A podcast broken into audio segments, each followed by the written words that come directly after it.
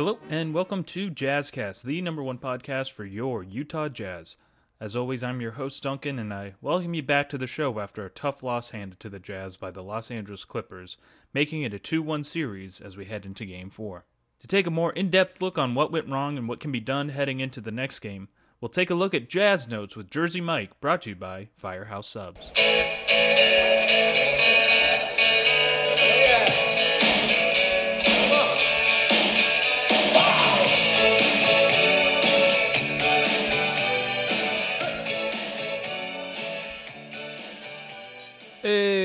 Duncan, thanks for having me back on Jazz Notes. Jazz, baby. Ah, sounds like Game 3's got you down, Mike. Uh, doesn't make me happy to have to ask this, but what exactly happened? Well, things got off to a rocky start as the Jazz came out in their white association jerseys instead of the yellow statement jerseys as I had predicted. And it was pretty much all downhill from there. The Clippers took a huge lead in the first half, and the Jazz couldn't muster up the offense to come back in the second, dealing them their first loss in the series. Yeah, it was definitely a difficult game for all of us to watch. Uh, what do you think the Jazz need to do to bounce back and win Game 4?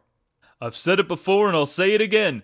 The Jazz need to make a statement by wearing their yellow Statement Edition jerseys, get more fluid on offense, and pick up the defensive intensity.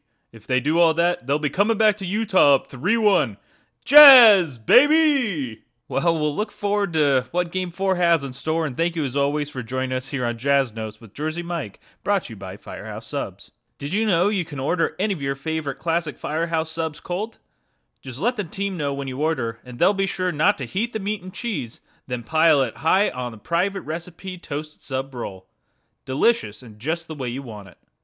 Firehouse Subs, the hero of all subs.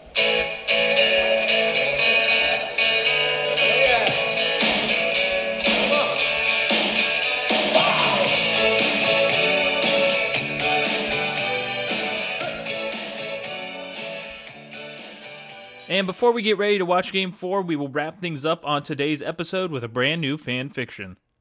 Fan fiction is the portion of the show where you, the Jazzcast fans, send in stories imagining what it would be like to hang out with players from the Utah Jazz. Today's story comes to us from Andre in Lehi, Utah. Thanks, Andre. Here's his story. Working at a tech startup usually means you have two homes your apartment and your work desk. Spending countless hours planning and executing your vision for your company often means you spend more time with your coworkers than with your own family and friends. This year, however, changed all that. The trip to the office went from a 30 minute drive to a three step walk from your couch to your kitchen. Our nimble work family of 11 replaced our normal in person routines with virtual brainstorms, status updates, and coding projects all via Blue Jeans video conferencing. We had been spending the past two years developing an app called Dog Walker spelled D G W L K R, which connected dog owners with verified pooch caretakers in their local area. After successfully presenting our proof of concept to get our Series B funding, we were super excited to celebrate by having a virtual happy hour with a team from our backers, the Gravitas Group, who happened to have Utah Jazz point guard Mike Conley as a board member. The happy hour was set to be a great time for all, with a visit from a mixologist teaching us the art of making delicious craft cocktails, a stand up comedy set from our resident jokester and lead engineer, Daryl, and a rocking performance from our marketing director, Tina, and her Ibanez George Benson signature electric guitar. We all enjoyed some tasty Mai Tais, yucked it up hearing Daryl's keen everyday observations, and were having what could only be described as a perfect evening. And that is when disaster struck. Everyone was all set for Tina's performance, and her video was given the spotlight on the Blue Jeans call. As Tina went to say hello to the group, her audio began to get choppy, and suddenly, her video feed went down completely. Our CEO Jennifer then jumped onto the call and said, Just got a text from Tina. It said, Internet down, not looking good. I know we were looking forward to some great music to end this great event, but it looks like we'll just have to call it quits here. Then Mike Conley popped up on the call saying, I've never been one to call it quits. I think I might have a solution. Jennifer responded, in that case, I'm all ears. What you got, Mike? Mike said I have my D'Angelico EXL1 hollow body electric guitar with stair step tailpiece right here. Mind if I provide the tunes for tonight? That's when I turned my mic on and responded, Hey, we can't spell Utah Jazz without you. The rest, as they say, was virtual happy hour history. Mike then proceeded to serenade us all with the smooth tones from his iced tea burst stained hollow body, putting a cherry on top of our celebration.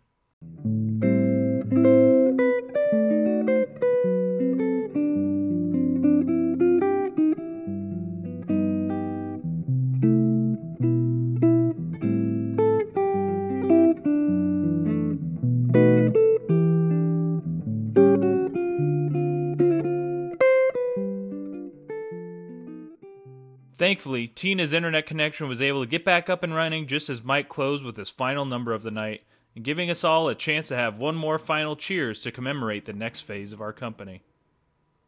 It was Mike's quick thinking and versatile skills beyond the basketball court that then made me realize being a member of the Utah Jazz wasn't just a job, but a way of life. Amazing story, Andre, and so exciting to hear that inspirational message of not giving up, which hopefully will translate to the team's effort in Game 4. Remember that you can submit your fanfiction to jazzcastpodcast at gmail.com and be sure to follow us on Instagram at jazzcastpodcast. That will do it for today's episode.